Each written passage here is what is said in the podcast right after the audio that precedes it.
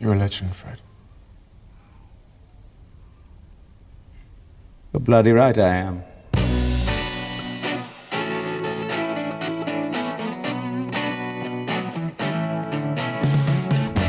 Everybody, welcome back to the show. This is Real Ripe and Real Rotten. This is a podcast where we're taking a look at the highs and lows of usually it's your favorite Hollywood artist. And each month, me and Clay are going to be using Rotten Tomatoes to determine the best and the worst film in one individual filmography. That's usually the way it goes. This is a very special event because we're going to be doing the best and the worst of the 2018, I guess 2019 Oscar nominees. So it'll be the 2018 Best Picture nominees, which are going to be doing Bohemian Rhapsody and Black Panther, and then a B roll. And uh, I'm joined by Clay, Clay McCormick. How are you? I'm good. You know, I'm happy to be here. It's just an honor to be nominated. Basically, if if, if you're if you're kind of putting out a subpar product, it's nice just to be able to uh, acknowledge that the Oscars have expanded their list to ten. Although I think there's only eight nominees this year. Did they change something? Have you? did you notice that? You don't know. I I, don't know. I I, th- I, haven't been following it. Once they started expanding the number of be- of nominees, I kind of checked out because Hmm. it's like, well, okay, whatever.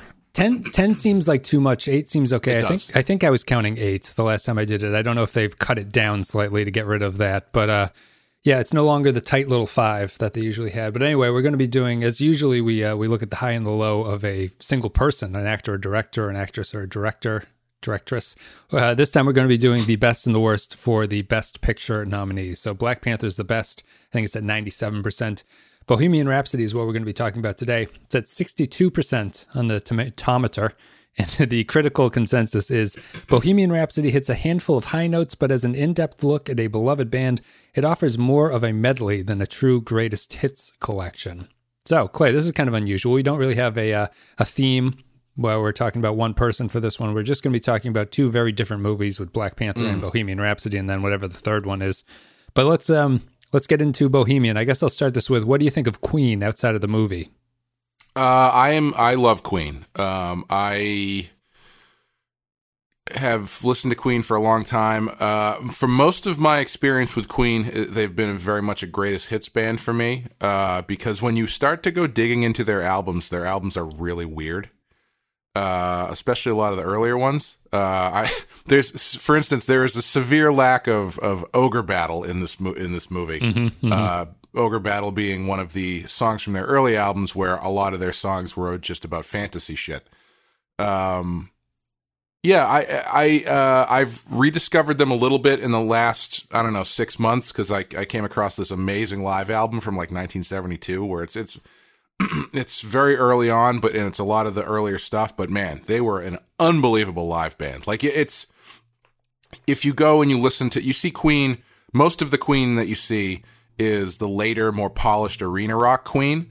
And you kind of forget that these guys were just a, an amazing hard rock band, mm-hmm. and that this early album was is very much like captures that energy and everything. I highly recommend it. It's uh, Round about what year would it be? They started in 70. Would it have been I like the mid I think it's like seventy two. Oh, okay. So pretty It's early. pretty early, yeah. Uh, it's it's like live at the Hammersmith or something. I can't remember exactly what it's called. yeah. I, I, Um, I always well, I treated gonna uh, well, I treated ahead, Queen sorry. as a uh, the same kind of a greatest hits thing. I don't.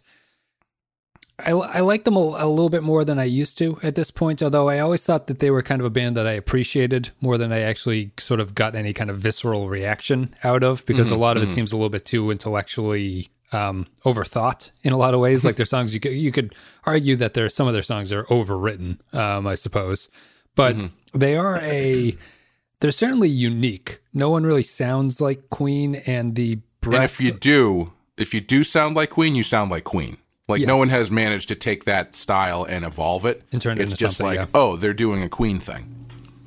the the yeah the thing about it is just like the the breadth of how diverse their sound is is fairly impressive for the for the band and everything like that and obviously Freddie Mercury is famous as one of the uh, the more famous and one of the more influential frontmen that they ever did so I'll just give you a couple facts about the uh, the movie here came out in 2018 it's a biographical film about the British rock band Queen it follows singer Freddie Mercury's life from joining the band in 1970 to their Live Aid performance in 1985 directed by Bryan Singer in between some sexual harassment uh, allegations. It's written by Anthony McCarten, produced by Graham King and Queen manager Jim Beach. Stars Rami Malek as Mercury, Lucy Boynton, Gwilym Lee, Ben Hardy, Joe Mazzello, Aidan Gillen, Guillen, I think is how you pronounce his name, Tom Hollander, A- uh, Allen Leech, and Mike Myers in supporting roles. Queen members Brian May and Roger Taylor served as creative and musical consultants. The bass player Deacon did not because he's apparently a recluse at this point. He does not come out into public. He left the band immediately after Freddie Mercury died.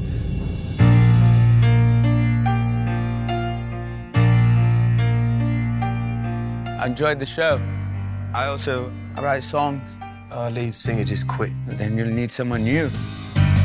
I love the way you move on stage. The whole room belongs to you.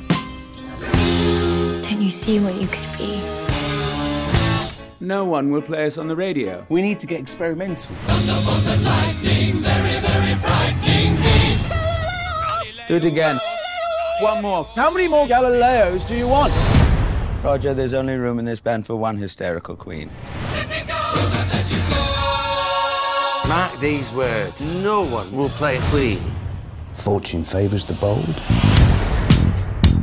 Freddie, concerning your private life. What more do you need to know? I make music. I want to give the audience a song that they can perform. What's the lyric?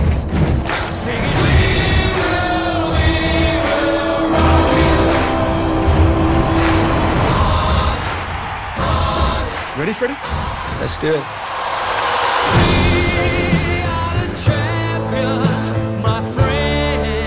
You need to slow down, Fred. I just need a bit of time. What if I don't have time?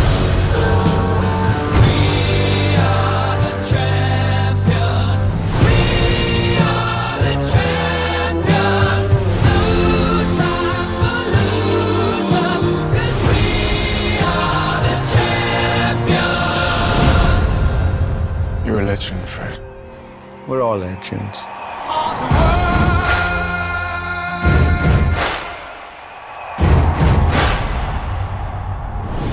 That's it. So let's talk about the film here, Clay. This is the worst one. It's at 62% on the critic Rotten Tomato uh, tomato meter. It's at 88% on audience um, standing. So it's a little bit more liked by uh, the audiences. I've seen on Twitter a lot of back and forth about people who really like this, and a lot of more critically thinking people tend to really dislike it. Um, to, I guess to kick us, off, kick us off, one of the big things that people complain about is accuracy towards what actually happened with Queen. Uh, Apparently, the movie takes a lot of liberties. I don't really know because I'm not really a Queen expert, but um, I would say, how how do you view biopics, or like what would are, if if you think that this is more leaning towards like a sort of fantasy version of what Queen is? Would you prefer a more documentary documentarian look at it, or do you think that something where you take a little bit of liberties with it is okay? Well, I that's that's the problem. I mean, that's the the question you have to answer when you do these movies, right? And I, you know, I think that I prefer. I think it's really it's really tough because when you when you get into these things where where especially with music movies, right, where you have so many like uh, musical beats that you want to hit or famous incidents or like oh this is how they recorded that song it's really tough to do that and tell like a really tight story. Uh, and they usually end up going from uh, uh, start of the band to finish of the band and i as i've gotten older um, prefer as far as biopics go I am much more of a fan of let's take a section of this person's life and tell you a story about them through that that section. So like the one I always point to that does that really well is Capote. Capote is a is a biopic about Truman Capote, but you, it's not about him as a kid up through when he died. It's specifically about the writing of In Cold Blood. Yep. And you get excuse me you get him as a character through all of the events that happen they tell inside that that story The most famous you- point of his life, to be fair, too. It's, so it's, it's a big event. Yeah, it defines yeah him. it's not just like a tuesday in truman capote's life Yeah. uh, which is why i was upset because i thought this movie was going to be all about the recording of the highlander soundtrack but that apparently isn't what they wanted to do um, but uh, yeah i i think the problem with when you do movies like this, and I, it was my main problem with this movie, is everything just seems like such just like a checklist of incidents. You know, um, Feels very Star Trek Discovery in a lot of ways. I it was does. thinking. It Yeah. does. Yeah. They they go so fast, so fast through events of of forming the band, uh, playing, recording, playing shows, getting famous, and almost all of that stuff happens like off screen. Mm-hmm. Oddly enough. Yep. feels very feels very small too. Like I, the the pacing is funny to me because it's, you know, I'll, I'll just mention these as points, but like their first gig, they sound like the tightest rock and roll band that has ever played together. You know, you know what I mean? There's no, they don't have Yeah. time in the movie to have like a learning curve with them. It's just they immediately are kicking the shit out of the audience the minute that they're playing together, and then a- as things move on, things move so quickly that you never really get the scale of how big Queen is becoming at that Right. point. It, it Yeah. feels like it's always just the four of them in a room with their manager, and there's no fans, there's no sort of crazy stuff going on. It's just them talking about uh, one album, and then the next scene is them like, well, now we're touring the U.S. and our album is number one on the charts, and there's no real Right. difference between it. Yeah. and the, and the, it's just like a lot of quick shots and stuff. And uh, I actually found this movie very similar to the Doors movie with the with uh, the Oliver Stone Doors movie with Val Kilmer. Um, and I actually went back and I watched that last night while I was working, and uh, it's it's got a lot of the similar beats, except that the Doors movie really does a good job. Whether or not this is how things actually went, and given it's an Oliver Stone movie, it probably wasn't. Um, of portraying the Doors as this like t- uh, cultural touchstone of of uh, the the time period they were in, where they're doing these shows and they're just these. You're getting shots of the crowd, these massive crowds, and you know Jim Morrison's jumping into the into the crowd and leading this like giant, you know, dance circle thing. Like you get a sense of how big these guys were.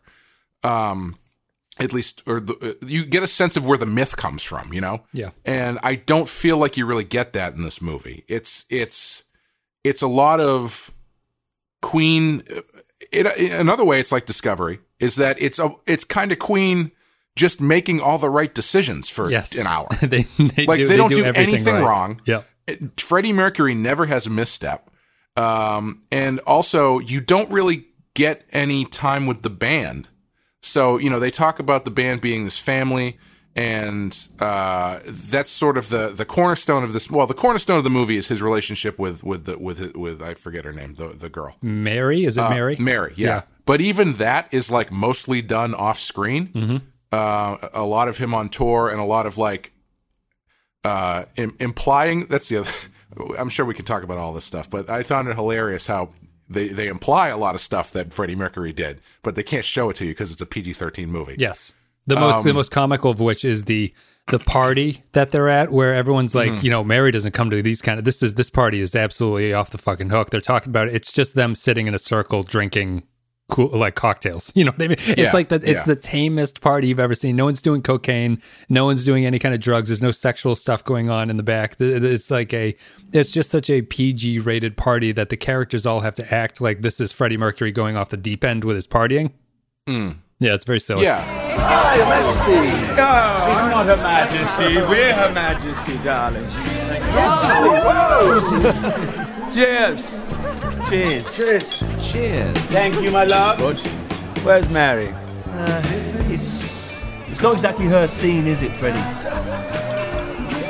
Hmm. and it, it just overall it felt like the first half of the movie felt like you know queen's rise to the top which was completely unimpeded and they made the right decisions every step of the way and then once freddie mercury has his like breakdown which is even even that isn't really that intense all of that stuff happens in the span of like 15 minutes and then the end of it is just a live aid performance which i will say I thought the Live Aid performance was great. I thought uh, Rami Malek overall, I thought he was great.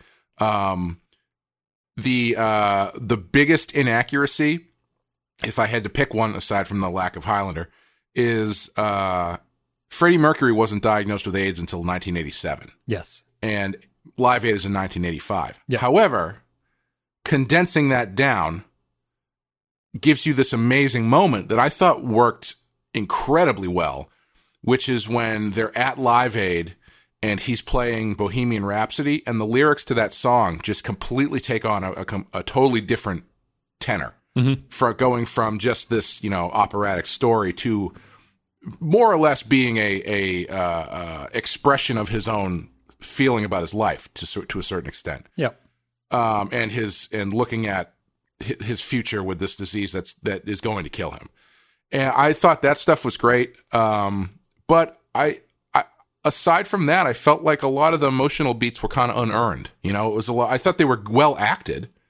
Like I thought uh, the coming out scene with his girlfriend was was great. But again, that was not super really earned, but it was really well acted. Yes. Um, so I guess yeah, I guess for me it was just it was it, it fell into the trap of a lot of these movies where it's like they're covering so much time that they just kind of hit beat beat beat beat beat beat beat and then try to force some emotionality if that's a word onto it and it just I don't know it felt kind of hollow. I mean it was fun. It's like a, it's like a movie about Queen for your aunt. Yes. essentially, you know? Yeah, I, I mean, I I loved the music. I loved the. Probably some of my favorite parts were, like, I guess I'll start with this. I I thought that this movie, there's a lot of really interesting things about Queen, and I thought hmm. this movie skillfully navigated around all of them in a lot of ways. Hmm. Like the the fact that Queen as a well, so I guess you have to look at it too. This is a, it's a movie about Freddie Mercury that happens to have Queen in it, sort of like Right. Queen is not really the focus, and I think that that was one of the bigger mistakes, um, in my opinion. Maybe not a mistake, but I would I would have preferred the movie to be more of a Queen focused thing, where the band was not just say background uh, actors to the entire thing, because if they're going to make this about Freddie Mercury, apparently Freddie Mercury's life is not that interesting to the point Yeah. where, to the point where I don't know if the movie can support it. And I actually get a lot more enjoyment thinking about how how bizarre a band Queen is. Like I, they, hmm. the film never touched into they they touch on it a lot. The fact that they all took individual royalties for the songs that they wrote, mm-hmm. which is a very it's not uncommon, but it's a very unusual and interesting decision for me when a band makes that call that they're all going to mm-hmm. have their own sole writing credits. And the scene where they talk about uh, uh not Deacon, what's Roger Taylor? Is that the drummer? Um, yes, yeah.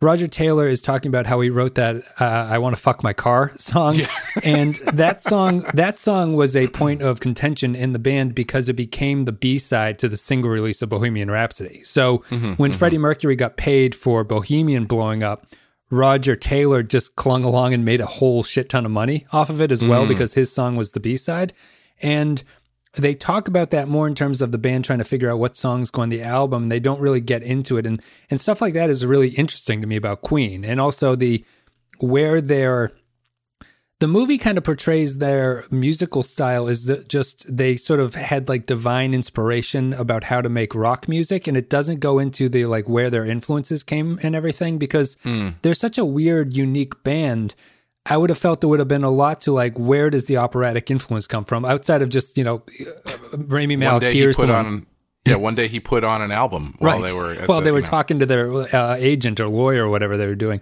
and it, and I I felt it missed all of that. And getting back to Freddie, and I'll throw it to you.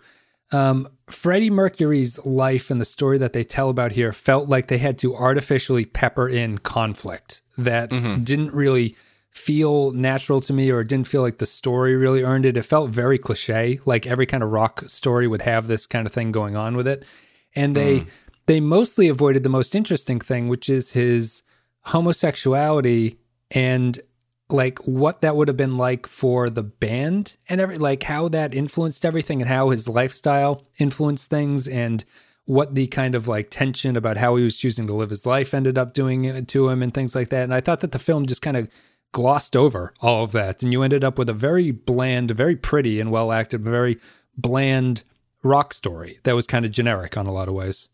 Yeah, I you know, it, it feels like a movie about a band where the band members are involved and trying to make a pr- more or less protective depiction of their story. It's the is- opposite of Ray. I, I thought Ray is the Yeah. total opposite. Where I, I respect the movie Ray because I walked away thinking less of uh, Ray. You know, by the Yeah. end of it, I was Yeah. like, wow, this guy was a real asshole. But what an interesting movie. and same same with the Doors movie. uh, say what you want about the Doors. The, the movie, you know, they don't shy away from all of the fucking crazy shit that Jim Morrison got into, and you know they even they even play it up for probably better because it makes it more interesting. Um, but this one it feels very safe. It's it's very much uh, you know, the band was together and they were good and they were they were they were fine with each other. And then Freddie got into some stuff, but you know we don't want to talk about the stuff that he got into. Let's just say that he he he he started running with a bad crowd, and uh, then they made up, Yes. and that's kind of it. Yep. And the thing, you know, one of the one of the points that really stu- stood out to me as completely unearned is uh, after he comes back into the fold when they have that meeting at the at the lawyer's office there, and he says, "I went off and I made this solo album in Germany, and I hired these musicians, and they did exactly what I wanted." And and Brian May is like, "Well, what was the problem?" And he goes, "That they did exactly what I wanted. I didn't have you guys there to push back at me and, and give me all this stuff." And it's like, did you not watch the movie you're in? Every scene of them doing anything is Freddie Mercury just suggesting stuff, and they just do it, and it t- turns out amazing. Yes. Yep. You know, there's there is no pushback from anybody. There's no interband conflict, even if it doesn't have to be like a malicious conflict. There's no up until that point, it's just like everything they do it turns to gold. And even from the minute he joins the band, and not you know again to compare it to the Doors movie, in the Doors movie, when they form the Doors, you get at least a little bit of them kind of sucking and just like really kind of figure it out. And like you see how Jim Morrison develops his onstage persona and, and gives in to the the pull of the crowd and everything. From from this one, it's like as soon as he gets on stage, it's just note perfect Freddie Mercury and Queen. Yeah. And it's it, there's not there's not even like a band joining process or like a false step. There's not even like a f- you know the first show. The biggest problem in the first show they play is he can't get the microphone off the stand. Yeah, he gets he gets a little heckled. He, he gets a racist heckling, but then he uh, as soon as he gets the mics out of there, he he's rocking and rolling. Same with um the bass player is new at that point. They introduced him as the new bass player, but the band sounds sounds tight. They sound like they've been performing together for ten years. Sounds like Queen. Yep. Yeah, and they just if they go, they just added a bass player, and all of a sudden they have like t- tie your mother down or what like this massive hit from them is just all is just there. Yep. Yep. Um, not that not that I think that you need another scene of them writing a song because God, there are a lot of them in this one. Uh, again, like a divine intervention writing of a song kind of thing. Um, and I think those scenes can be a little bit. I don't know. It, it- it's t- those scenes are tough because it's like you want to have those moments where you, you you get into the famous stuff, but it always comes off as like really winky towards the camera. Mhm. Um, but yeah, it's just there was a there was a real lack of conflict in general, and I. Uh, do you feel like the it, it, to me it felt like the through line of this movie was supposed to be Freddie Mercury does not know who he is. He has an identity problem. yes, that's and- the the point. Yeah. Right. Did you really feel like that they landed that? Because No. I kind of don't. No, because he the whole thing from the the start, right? He grows up with conservative uh immigrant parents, right? But he is not under their heel in any way. Like he immediately steps out from them. He never seems conflicted about what he's doing. And I, I think that's the problem with making the conflict of it because my understanding of Freddie Mercury and everything I've read is that he fully embraced his lifestyle that became that came from this and like he he wasn't sort of hung up on issues um that the movie is trying to hint at that he, he has and his I don't feel that the identity thing really sticks because you never see any other side of him other than being a genius songwriter, like musician. Yeah. He's he's only good at it. And the, the the like there's I don't see any I can't think of a single moment in the film that's really like drawing him away from that. It's Mary maybe his relationship to Mary, but that just feels like it's kind of a difficult friendship that is, you know, it's a very complicated relationship that they kind of work through fairly well. And then it just goes back to him being fantastic. And I think, you know, I think it's summed up at the end where they made up the scene where he tells his bandmates about his AIDS diagnosis. And Roger Taylor just goes, You're a legend, Freddie Mercury. You know, it's, Yeah. it's like that's it's a little it's a little silly uh, at that point. And I, I felt the same. I didn't think that his identity conflict, which is what the movie wants to be about, really came across that way because I didn't think that the movie portrayed Freddie Mercury as a particularly um, nuanced character. Yeah, and they you know they get into it through text, or I should say through dialogue, where you know there's there's that scene with him and, and Mary, where I think he says more or less like you know uh, I I know who I am on stage. The only other time I feel that is when I'm when I'm with you, that kind of thing. Yeah, but he's But like yeah, that with everybody. Is he Yeah, you don't ever feel like that's the case. yeah. And, you know, even when he starts going off the deep end, you know, the deep end of a very shallow pool in this movie, um, you don't, He's calling everybody darling and beautiful the minute he runs in. Like he's he's very flamboyant Yeah. the minute that you- they're introduced to him. but you don't really feel that separation as much because he is so much of a Freddie Mercury the character is so complete in this movie in the way that he's portrayed that when the band falls away and and Mary falls away it just doesn't fe- feel like it's it's it's working hand in hand with that theme of identity that they're trying to that they're trying to do Right. um like it, i totally it, i think it totally works as far as like uh you know um the hangers on trying to come in and pull him away and he and he gets uh for lack of a better term corrupted by his success uh we can talk about the we can talk about the use of the term corrupted in a minute because like man that dude paul th- they threw that guy under the bus. Holy shit. Um but you know he he gets into the the the classic musical movie thing where he starts doing drugs and sleeping around but like it's just different cuz he's gay I guess? Yes.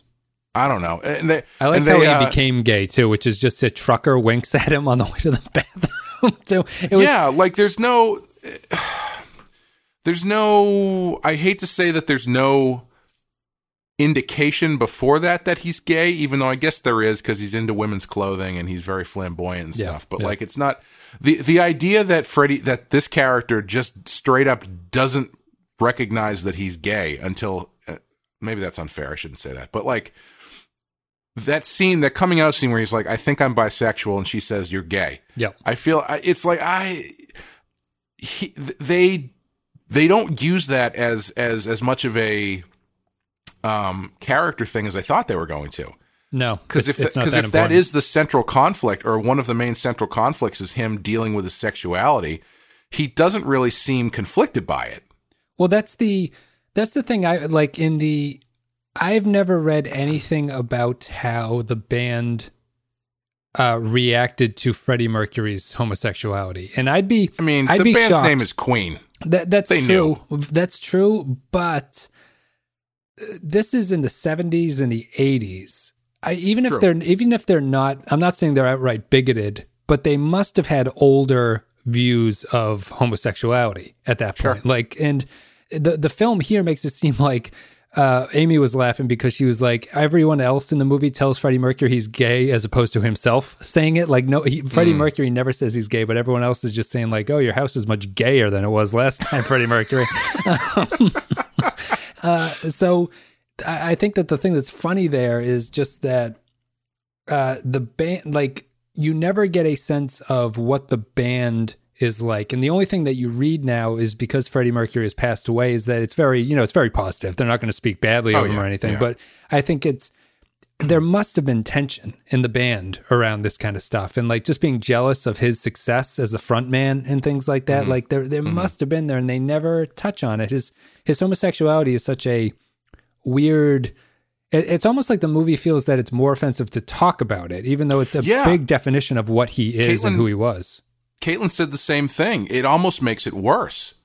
Like the the way that they handle it, they almost make it worse by the fact that they don't talk about it. They just sort of like imply that him, uh, quote unquote, doing gay stuff is part of this massive personal downfall. right you know, because they they because they never show him having a gay relationship until the end of the movie.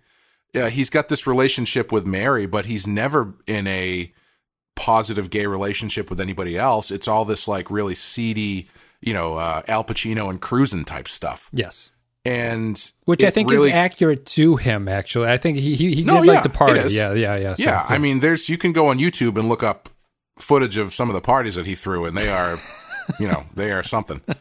Uh, but like, yeah, but they they just portray it in such this negative way that it's it's it's or I shouldn't say it, their lack of portrayal comes off as negativity. Sure. because it seems like it's It's, only linked to AIDS and on some yeah, level. and in the movie, since they don't really explore it, it feels like it's under the under the under the what's the word? Uh, I was gonna say under the covers, but you know what I mean on the on the DL, and it's like shady and X, Y, and Z. It doesn't come off as him exploring himself or or or finding out. That's the irony of of having a movie about a character who can't seem to figure out who he is, but as you were saying, in real life, he seemed to know exactly who he was. yeah, he was very he was very very open about it. and he made really no qualms about the person that he was, as far as I know. I mean, you know, I, I'm sure that there were instances where he didn't want to talk about stuff, but at a certain point, he clearly was just all into who he was as a person and what he enjoyed. Yes, yes, and they they try to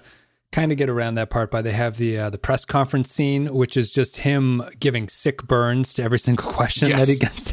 until until the questions start turning into a very on the nose like internal monologue being Yeah. thrown back at him. Yeah, yeah, yeah, And yeah, I, I didn't. Um, I was a little bit disappointed in that too because I think that that's one of the you know people would maybe there would be some kind of feedback back that that's the generic concern about Freddie Mercury, but I, like. If you list things about Freddie Mercury, it's like number one, great singer. Number two, he was gay. Like that's like the thing. That's the thing about Number three, he died of AIDS. died of AIDS. Yeah, and it's like those are the. If you're not going to explore that in the movie or do it in such a way that it feels very half-assed, um, I think it comes off as kind of a mistake, and it, it it neuters one of the most interesting parts of what Freddie Mercury was, because having to deal with that kind of stuff in that era had way more conflict than what this movie wants to portray it as. Mm, yeah, no, I would definitely agree. He's um, Yeah. I- and I, I think that the movie, I, I you know I think it's beautiful looking. Um, I think it looks great. I don't like the style of the performances that they do it, which it comes across as kind of a dream sequence in every time they're playing music. hmm Did you like that, or did you did you notice anything about it? Um, not really, because yeah, again, it was it was so chopped up and part of like this big medley of rise to fame every time, except for the last one. Uh, that yeah, it felt really disconnected, and it had that problem that that most of these movies do have, where you where you're you're doing a story about a band who played in front of hundreds of thousands of people at a single time, but it looks like you shot it in a a, a high school auditorium. Yes, it's very dark Because- around the edges, and the crowd is yeah, and the, and the sets, the the stage feels very small, and uh, you know uh, they're playing at Madison Square Garden, and it looks like they they shot it at my high school, basically. yes, yeah, Um, but yeah, I don't know how you get around that. Um, again, not to go back to the Doors movie, I don't think the Doors movie has that problem because it, it's they the performance sequences are just so massive and full of full of people that it feels like this big cultural thing that's happening. Um, but I did, uh, you know, I was thinking, uh, I wish kind of that uh, I know why they don't do this in the movie because it takes away a lot of fun stuff for the actors to do. But part of me was kind of wishing that they would not recreate the Live Aid performance. No, I just, said that- yeah. just play the Live Aid performance. I said that to Amy. I would have wanted the last twenty minutes to just be the YouTube clip of the live aid performance. I Yeah, watch it, like yeah. uh, it, like it almost, you know, uh, you you. You know why that is? Because the Live Aid performance is as good of a job as they did recreating it, and Malek Mm-hmm. did a really great job sort of capturing. I thought that his his perform. I'll come back to his performance of Mercury because I thought it was sort of interesting. It gets praised a lot, but I thought it had some weirdness to it. But I think that the the Live Aid stuff in his um, performance there was great. The problem with it is because it's the climax of the movie, so many shots are of just people like in awe staring at Freddie Mercury, and it's really Yeah. distracting. I thought it was really kind of cheesy. Also, I really, uh, unless you can find me some documentary evidence of Bob Geldof talking about it, I really doubt that they got like no money until Queen started playing, Right. and then all of a sudden the the phones came off the hook. He I ha- don't know. he that has, feels like, the- pretty pretty cheesy. He has like the New York Times uh, stock ticker of money above his Yeah. office door is like one million dollars. Yeah, yeah. yeah, like I mean, if you can, if if you want to f- find me an interview where somebody talks about that being the case, that's fine. I will believe it then. But that seemed really really cheesy. They had the uh, the shot of the they're they're shoot while they're doing live aid they're going to like different scenes and showing one of them is a bar and as queen gets going the whole bar is holding hands and like swaying in unison Yeah. with each other it, it's really over the top but that's what i mean by the uh, fantasy version of the story as opposed to a documentary i prefer i prefer the ray more documentary look at it where it feels more like this is actually what this guy's life was like um, Yeah. and this was the reaction to him and i don't think bohemian really does that but let's do you want to talk about live aid or do you want to talk about malek's performance Uh, just talk about Live Aid quickly. I, um, yeah, I, I, I wish, uh, yeah, I kind of wish they had ended the movie like the story of the movie had ended with them going on, like going on stage, and then if if they had taken like the technology they used for that Peter Jackson World War One documentary and just thrown it at the Live Aid footage, so the last twenty minutes of the movie is just this fucking unbelievable representation of of what this show what their performance actually was because it's amazing. It's really unbelievable. They they are so fucking good. Yeah. And it's as cool as it was in the movie and i think they did it pretty well except for the you know the cheesiness of everybody you know people around the world holding hands. Um I kept thinking to myself you know this movie's about freddie mercury. I want to see Freddie Mercury, and they give you a little bit of it at the end. But I, for me, I feel like the the, the button on this would would it would have been great. And, and no movie has ever done this, so I- it's not like other movies have done this and and, and to great acclaim. But for a, a frontman and a performer like him, I almost feel like I want to end my movie by going, "This is why we made this movie. This is why people talk about this guy. This is why people talk about this performance." because these guys are amazing and he's unbelievable and he literally commands hundreds of thousands of people on by by, by his performance on stage. And it would have been really it would have been really cool to be like this is this is why we did this at the end. But i understand why they don't um and i've really never thought that about any other movie. I don't know why i thought it about this one but it just it just made me think like i, I just i feel like i want to i want to end this movie with actually experiencing freddie mercury the the performer. I thought it was because as um, accurate a representation as it is, like if you go back and you watch the clips, like the number of Pepsi cans and everything on the piano yeah. are correct and stuff like that. Um, I doubt there's Pepsi in them, but whatever, whatever they were drinking, uh, I think that the the the thing about it is that it's such a clean Hollywood looking movie. Like it's very Yeah, clean yeah. that it it comes across as really artificial in a way that the actual live uh, aid performance doesn't. Even though it looks the same in terms of their performances and the physicality of it and everything, it looks very. The whole movie has kind of a dreamy look to it. Everything's very glowy. There's a lot of soft light on everybody, and that that's why I feel it's kind of like idolizing Mercury as opposed to doing a realistic uh, portrayal of things, even down to the way that the film looks. Yeah. Yeah. Um it's it is very it is super clean. Uh and yeah, I th- that performance at the end, while it's very cool, I I had seen I guess we can kind of segue into talking about Malek with this, but uh I I had seen a, a lot of places criticizing him for like is it really acting if you're just copying the person? Mhm. And he does everything down to the most minute movement from that live aid performance uh it, it- it's it's amazing and I, I read about it afterwards that he worked with like a, a, a choreographer to get every single movement freddie mercury makes down for that for that scene Yeah. Yep. um Pays off. I think it's worth I, it. yeah i think so too um but it's one of those things where it's like yeah that's cool i kind of wish they had just shown the actual performance then uh but i i understand why they don't do that at least over the credits or something you know like why don't they put it over the credits I would I would have thought it would have been the if you ended the movie with him opening the door to go out on stage and then it cuts to the live aid performance over the credits. I think that could have been a way to do it, but they they went with the uh, the recreation aspect. yeah Malek's thing was funny. Uh, I had never noticed Freddie Mercury's teeth, and I feel like that the movie thought that that was his defining trait for some reason. Like it, it was a weird, a weird um, thing to point out on on some reason. Like, and a lot of characters bring it up with him, and I, I thought it was a bit of an odd focus for him that's funny that you'd never noticed it because I, I i've never been able to not see it to to not see it. Yeah, like I, I've I've always thought of Freddie Mercury as just having like this massive overbite or whatever he has.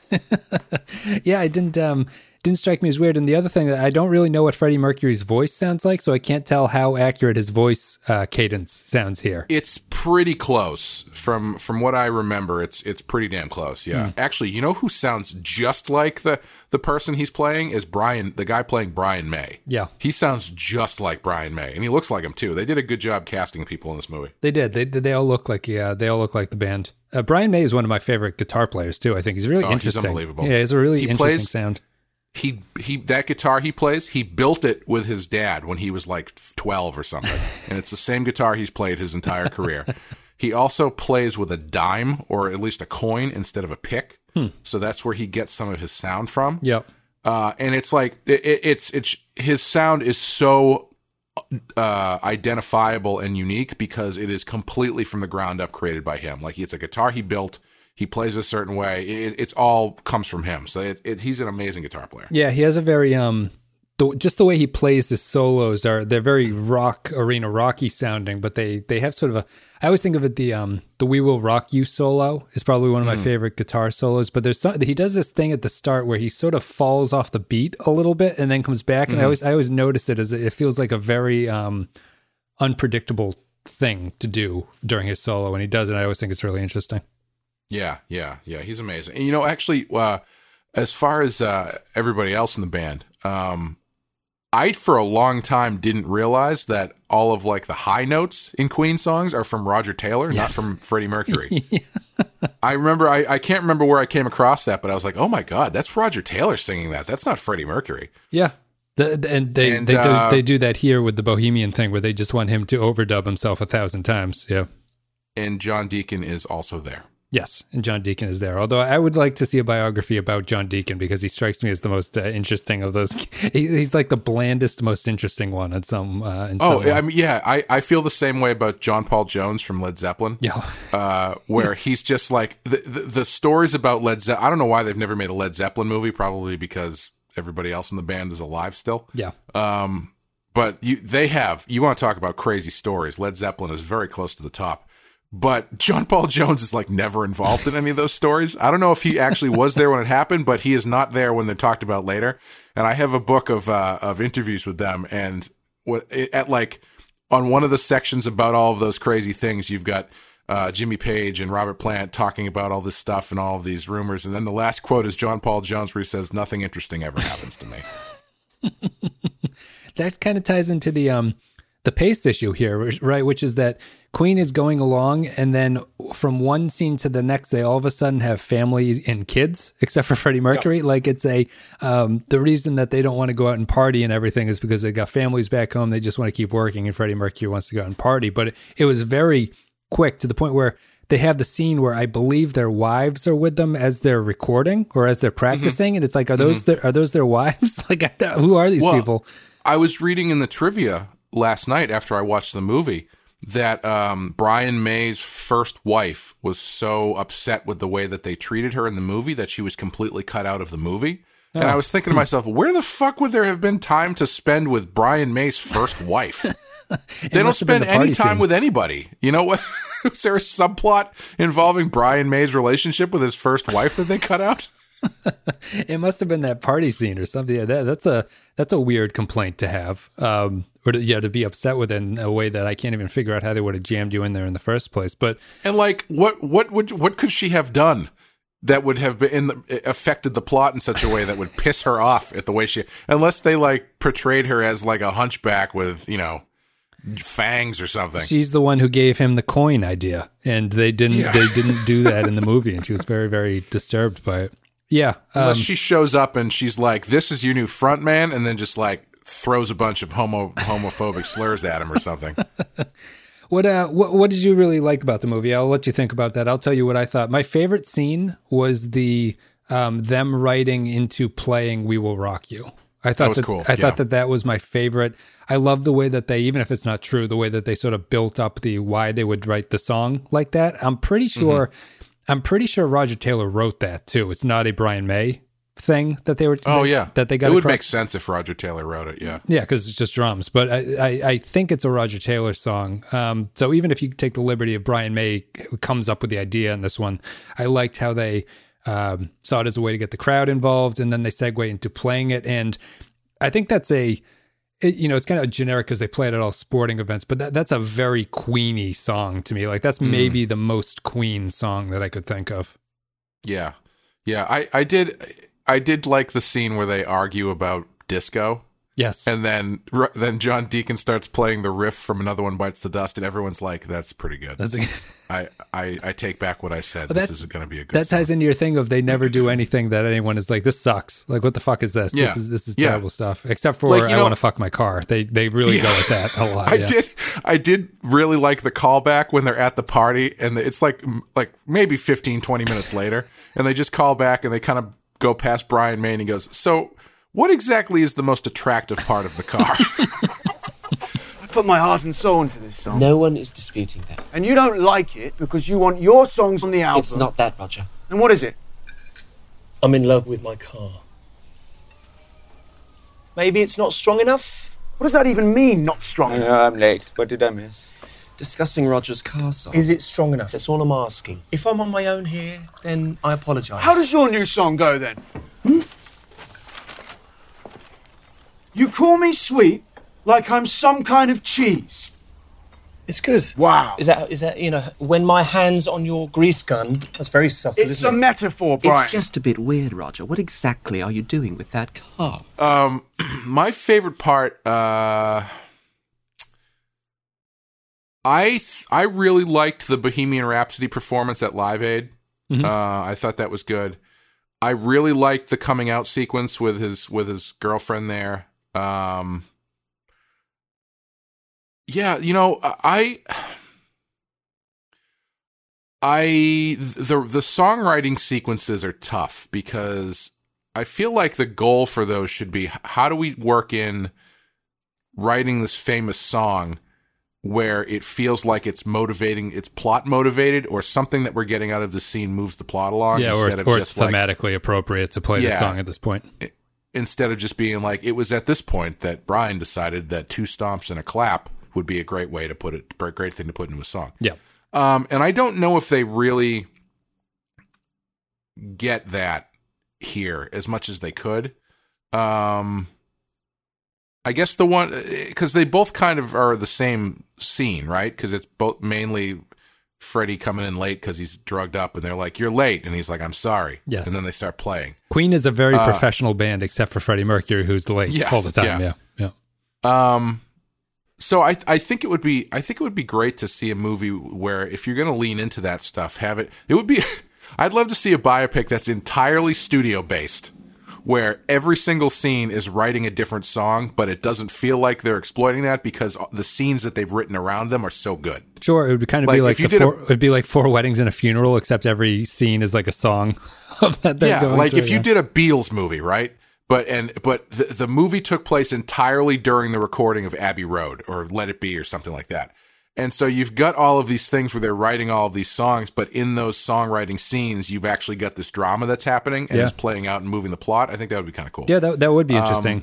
yeah, the, the that would it would also be uh it would hone in on a certain time as you're saying, which is easier to do. I, I think that you can you yeah, I, I won't go too much into it because I kind of agree that I think the biopics for bands, especially ones that go for so long, needs to be a little bit more focused than this one is because you just Yeah. have no time to get into anything.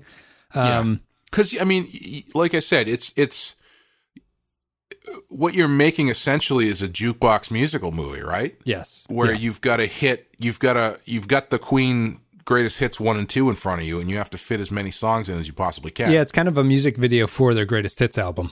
You could think Yeah. of it in that way. yeah. yeah. It's funny. Uh, uh, my girlfriend went to see a couple years ago now. Uh, we will rock you, the Queen musical. And when she came home and told me about what it was, I couldn't. I could not believe it because the the description she gave to me sounded literally like whoever was in charge of the musical saw Rock of Ages and these other jukebox musical type movies or or plays making huge money, and they said, "Okay, we've got two days this weekend to sit down and hash out a plot based around uh, Queen's greatest hits one and two. Sure. And like, and you know, it's the thing where like one of the main characters is named like Scaramouche and all that kind of bullshit. Where it's like it's the future and rock and roll is outlawed, and only the main character of uh, Scaramouche and his fat bottom girls can bring you know that kind of Yes. shit. Yeah. And Yeah. the thing that killed me, they didn't even play Bohemian Rhapsody in the play. They couldn't work that into the play. So at the end, during the curtain call, the screen behind them says like they leave, and then the screen says. Do you want to hear Bohemian Rhapsody? And then the whole everybody starts clapping, and then the cast comes out and just sings it. Yes. Yep. Like it was, it seemed like the laziest fucking thing I've ever heard of in my life. And I don't think that this is that bad, but that's the problem you run into with these with these Yeah. musical biopic movies is you got to kind of tick all these boxes. Um, Yeah. Yeah. and uh, watching The Doors last night, I it didn't stand out to me as much because I fe- oddly enough, I think the reason that I keep referring to the Doors movie is the Doors movie feels like it's a it's made by someone with a vision for the story Sure. because Oliver Oliver Stone wrote it and directed it, and it's full of a lot of really interesting, uh, at, at the very least, interesting filmmaking techniques where you know they start blending reality to this you know Native American fever dream that Jim Morrison has and all that kind of shit. Um, and it at least it feels like someone with a vision for the material, whereas this clearly wasn't uh, because Singer I don't know who fired, wrote it. right? Yeah, the uh, it's it's being overseen by the band, which is going to hamper you to a, a great extent, I would assume. Yep. It's PG thirteen, so you can't really get into any of the juicier stuff. um, the director got fired for a lot of reasons. For not, yeah, for, Um, for not showing up was the stated reason he was late to like Yeah. Freddie Mercury. Yeah, yeah, but I know uh, uh, Malek had a had a had a big problem with him too. they got in a fight Uh, on sets. Yeah, Yeah, so you've got another guy coming in to shoot the remainder of the movie and and f- bring it through post production. So it doesn't feel quite as much like it's it's it's someone with a, a vision for the material as much as like we have to get this Queen movie out. yeah. It doesn't. Um, it doesn't have a. It doesn't really have a voice. Uh, I I mean, it's a very nice looking, fairly Yeah. stock standard, voiceless, perspectiveless thing. Like it, it's Yeah. very. It's very much a Hollywood movie in that way. Yeah, and I, but I mean when it, when you come to when you get down to it, if you're not running it through the analytical filter as hardly as as as you know as intensely as we do, Yep. um, You'll like it for Queen. You'll you'll like it for Yeah. the music. Amy Amy's Like I walk said- away was I really enjoyed listening to the songs during the movie. Yeah, that was that was my girlfriend's more or less the same response, where she's like, "I love Queen, and I enjoyed watching a movie about Queen." Yep. And it's like, yeah, you know, if that's what you want, that's fine. Yeah. However, I think that we, we should probably ask this of all three of the movies we're going to cover. Yes. Does this deserve to be nominated for Best Picture? I feel like probably no. I would I would say it does not deserve to win and it does not deserve to be nominated. It doesn't deserve to be one of the eight movies, I don't think. Um Yeah. this is a solid C plus of a movie to me. I'm not totally sure why they nominated this because there's nothing. a- It wasn't like a cultural phenomenon. Like, but say what you want about Black Panther, I understand why they nominated that. Yes. That's the pinnacle of Marvel's dominance, you could argue. Too. Yeah. Yeah. This, not so much. I mean, there's the Bryan Singer stuff alone uh, would would uh, would make me surprised that they decided to put this up for a nomination. Uh, and le- maybe they're doing it in spite of that. I don't know because everybody managed to work through his awfulness. I Well, they, but- they, you know, the thing about the Oscars this year, they say they floated that idea of let's get a best popular picture movie, which everyone laughed Mm-hmm. at so hard that they rescinded it and they took it away. The nominations this year feel like they're a blend of the usual best picture nominees Yes. with the most popular films of the year thrown in on top of that. They do, but again, is this one of those? This one got a lot of Twitter traffic. I, I feel Yeah? this one was really discussed, maybe not out in like the world. It made a ton of money. Uh, a lot of people Yeah. went to go see it, but it, it feels like it was something that was very I don't know, it felt it felt like it was something on Twitter. Um, and it felt like something on social media. I don't really know if it extended outside of that, but it made a lot of money. What if you want to let me know what you thought? I'm going to look up the biggest grossing movies of What- that you year. Want you want me, you want me to let you know what I thought it made. No, just uh, like Oh. did you, uh, like what was your sort of reaction to the the feedback? You felt like it wasn't a very big movie. Was it just because you didn't feel people were talking about it, or Yeah, I don't know. I guess it just didn't feel like it was. You know, Black Panther feels like it has a wide-reaching cultural impact. Um, this one didn't. You know, like I, not any more than any medium-level tentpole movie that comes out. Like it- it's this was the seventh highest grossing movie of 2018? What what were the what were the first six? Avengers: Infinity War. Yeah, I was gonna say if I was gonna pick one, it would be a, a Infinity War. Uh, so it's Avengers, Black Panther, Jurassic World, Fallen Kingdom 2, Incredibles 2, Aquaman, Venom, and then Bohemian Rhapsody. wow. Yep. that's that's kind of amazing, actually. Aquaman made over a Um, billion dollars somehow, which is uh unbelievable to me. Hey, I haven't seen it yet, but I, I'm looking forward to it because I hear it's it's at least worth watching. Yeah. Um, I can't I can't believe that Venom made that much money, but here we are. Yep. Um, yeah, like I would put Infinity War up for Best Picture ahead of this movie, and I'm not just saying that because I like Marvel movies. Well, but I, like what's funny about that list is this is the most, this is the highest on the list. I'd say of what you. I'm doing finger quotes here of like a traditional movie. The the Hmm. others are superheroes and action movies. You know what I mean? Um, Yeah. This is the highest like movie that my parents would see on this list. Uh, so Mhm. maybe that's the reason that it was included. Yeah, maybe. I don't know. I I, I think it uh, it gets down to the how arbitrary these things are in general. But Mhm. like if I guess they've the, the Oscars have been around for I don't know what 90 years now, over 90 years. Yeah. Uh and they have a f- pretty clear like you know when something feels like an Oscar movie and this just doesn't feel feel like an Oscar movie. No, I mean, no, didn't feel like that was the this way. intention of it, and it somehow got nominated. let's put it this way. I am not surprised that Rami Malek got nominated for an acting Oscar. Yeah, that's that makes I- sense. I'd agree. I don't think the movie warrants a Best Picture nomination. What else is it nominated for? If I can look, is it just that? Let me see. Uh, Academy Costumes, maybe. Picture, Best Actor, Sound Editing, Sound Mixing, and Film Editing. That's that's fair. Yeah, those are you know outside of actor and picture, the other ones are things that you can always the sound edit, uh, sound editing and mixing makes sense because of what the nature of the music. But yeah, They shouldn't even. Uh, I don't- I don't know what else is nominated for costumes, but they should all just bow out because if Black Panther doesn't win that, then that's absolutely insane. So I think we're done with this one. Uh, we both agree it's not really a great movie, but I didn't find it partic- I didn't find it offensive. Maybe the biggest thing I'd say about this is I found it a little bit boring while I was watching it. Like I got a little, Yeah. I kind of checked out a little bit when there wasn't music I mean, going on. I'll be I'll be honest with you. I was more interested in the second half of it than I was in the first half of it Yeah. because they Yeah. actually there's like conflict involved, and there's things happening and characters are changing, and it's not just look at how great we are for for an hour and ten minutes. Yeah, yeah. Um, we didn't we didn't talk about Paul at all about Oh, how sure. that that that guy is he was a real person and apparently according to the other band members he was a piece of shit.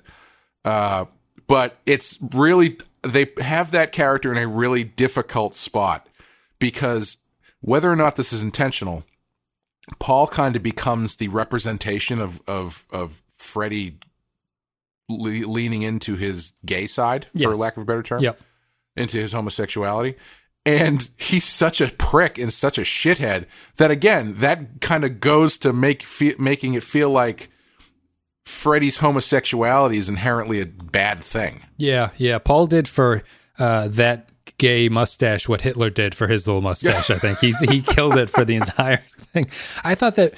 See what I, what I thought about Paul was that Paul was a obvious construction to create any kind of conflict that they could get because Yeah. they had nothing at that point. So they had to go with um, it's not Freddie. You know, if this was Ray, Ray was being a dick to everybody. That's the reason that he caused it. Here, it seems like Freddie Mercury's biggest problem is that he's kind of unaware of things. Like he's just not paying Yeah. attention to what's going on. So this villain Paul can step in and screw over uh, Aidan Gillen in a way on the limo, which felt very uh, hokey to me. And then step into this like now I'm going to control Freddie and have all the, the drugs and be a real clinger on and stuff like that. And it really felt very silly. And their scene where they're in the rain and he fires him felt really unearned because Paul was not a villain to that level. I didn't feel Yeah. like. And I kept that scene in particular. I thought was funny because I was like, these guys are like fifty feet to hundred feet away from each other. It is pouring rain out, and, And he is not facing him. yeah. And he's got his back to him. There's no way that they could hear what each other is saying to each other. Speaking to the boom mic, Freddie. Speaking Yeah. to the boom mic. But you know, like if you go back to Ray, Ray has this underlying emotional co- uh, component to it that kind of informs all of the choices that Ray makes throughout the story, Mm-hmm. all of the, the the negative choices that he makes, uh, and Well, it's all know, about him taking care of himself, as his mother taught him when he was blind. Like he has to rely Right. on himself, and so he he's willing to screw over a lot of other people. Yeah, and he's got the thing about his brother, which he he tries to suppress with drug use and all this kind of stuff. Yep. So there's like a clear thematic character through line. Here, even when you get into that stuff, they can't show you any of it actually happening. So, and as he Freddie's starting to get into drugs and stuff, is other people like pushing it on him, and he's not really making any choices here Right. Yep. he's like it's like it's strange to have him every choice he makes for the first half of the movie is uh correct and amazing and they establish him as this very sort of independent character to the point where he's only looking forward you know he does his parents he doesn't want to do what his parents want he's a very independent confident person and then you have the secondary story where he's not being confident at all Yeah. and the thing that's turn that's that's causing his downfall is he's not making decisions. He's just sort of like He's just so passive. story. Yeah, he's just so Yeah, passive is- of a character. Then. It's it's really weird that they have that much of a change. That's sort of I don't really know what the there's no real Well, pivot point for I- I mean, other I- than Paul shows up. I guess you're. I guess that's supposed to be portraying the point of him saying that he's a different person when he's on stage, but it doesn't. It's not just a stage thing. Like his, he becomes more passive as his career goes on, and it's not particularly clear why that's the case. Because it's not like he falls out of love with making music or anything. He. He, he, I suppose he's supposed to be so swept up in the drug and sex things that he's just kind of pushing all of the other stuff to the side, but it never really comes across that way. It comes across as he likes to party in his free time, and occasionally he's late to rehearsal, but like there's no other um, negative outcome of it. Yeah, yeah. Other weird connection to the Doors movie. They both have scenes during a press conference where the lead singer says his parents are dead, but they're not. it's very similar movies. Uh, yeah, they are. I mean, it's based on a a band with a uh, like quintessential frontman who is uh, leading the Yeah. charge, and the movies just come out very differently from each other. except except uh oddly enough in the doors they go out of their way to make their music seem transcendent Yes. when it kind of wasn't Yep. uh and in this movie they don't really go out of their way to make their music seem that transcendent when it kind of was Compare and contrast. High school taught as well. Um, I think we're done with this one. It's Bohemian Rhapsody. It's at 62% on Rotten Tomatoes, the seventh grossing, seventh highest grossing film of 2018. It's nominated for a Best Picture award. We're going to see who wins that in later February. Uh, we'll be doing Black Panther next. So you guys can see what the, the best and the worst are, and then we'll pick a B roll at that time too. So, um, as always, there's the social media links Twitter, Facebook, blah, blah, blah. You can go to Discord if you want to join the conversation. Support the show on PayPal. You can support the show on by uh, buying a T-shirt. Mean- They'll have a you mean link. patreon Well, there's the PayPal too. I want. I always Oh, feel like I need to make that clear because people uh, ask if there's a non-Patreon way. There's a PayPal link down below. You can you go. can just send us cat loose cash in an envelope that's if you right. want I don't have to cl- declare my taxes on that shit. Um, any coins that you send us i will play you a guitar solo using them like brian may You can buy a t-shirt on Teespring. There'll be a link down below. And then patreon.com slash the Penske file is the best way to support the show. If you want to go there, you get extra stuff. Uh, that's about it. We'll be back with Black Panther in a couple days, probably, because we need to get this out before the Oscars wrap up. So do you have any final parting words here, Clay? Um, well, you know, when it comes to the Oscars, no matter how many films are nominated, in the end, there can be only one. That's true. And now we'll cue the cue, uh, the Queen soundtrack to that, which is the most surprising soundtrack that You, they ever did. you did. better follow that up. You better commit to that because I'm going to hold you to it. You have to send me Also, there's no Flash Gordon in this movie either. They that's the biggest thing. Sorry, I know we're on our way out, but Queen was a bunch of nerds, man. Yeah, like th- yeah. they're, they're they I think that comes nerdy across. shit. I think that comes. Do you think it does? Okay, yeah, a 'cause- little bit. Yeah, Because yeah, like they did soundtracks to Flash Gordon and Highlander, Yep. which are which are not high profile movies, but they are nerdy sci-fi movies. So you know, I mean, at least the uh, the band outside of Freddie Mercury comes across that way because they're very, True, as we yeah. said, professional, and they don't like to party, and they just are there to make music and everything. And they and they frequently mention the fact that they were going to actually get degrees in things uh, until Yes, this band yeah. came across. So yeah, so yeah, pretend pretend that this didn't happen, and I just said in the end there can be only one, and now play the music. I think that's it. Um, we are done. I thought I had some other thing to say here about. Oh, I guess for the um, we'll do as a sort of follow up to this stuff for the Patreon, the second podcast in February. We'll do a uh, looking back at all the Best Picture nominees since 1990 and trying to see if the best film actually won that year. Because I think that uh, the Best Picture stuff is better with a little bit of distance, and I think that even if it's obvious that Bohemian Rhapsody shouldn't win Best Picture, uh, sometimes it takes a couple of years to see what the actual best picture of a year of a particular year was. So if you want to listen to that, you can join patreon.com slash the Penske file. All right, Clay, we're done. Thank you uh, for joining us. Thank you for listening to us discuss Bohemian Rhapsody, and we will see you next time with Black Panther.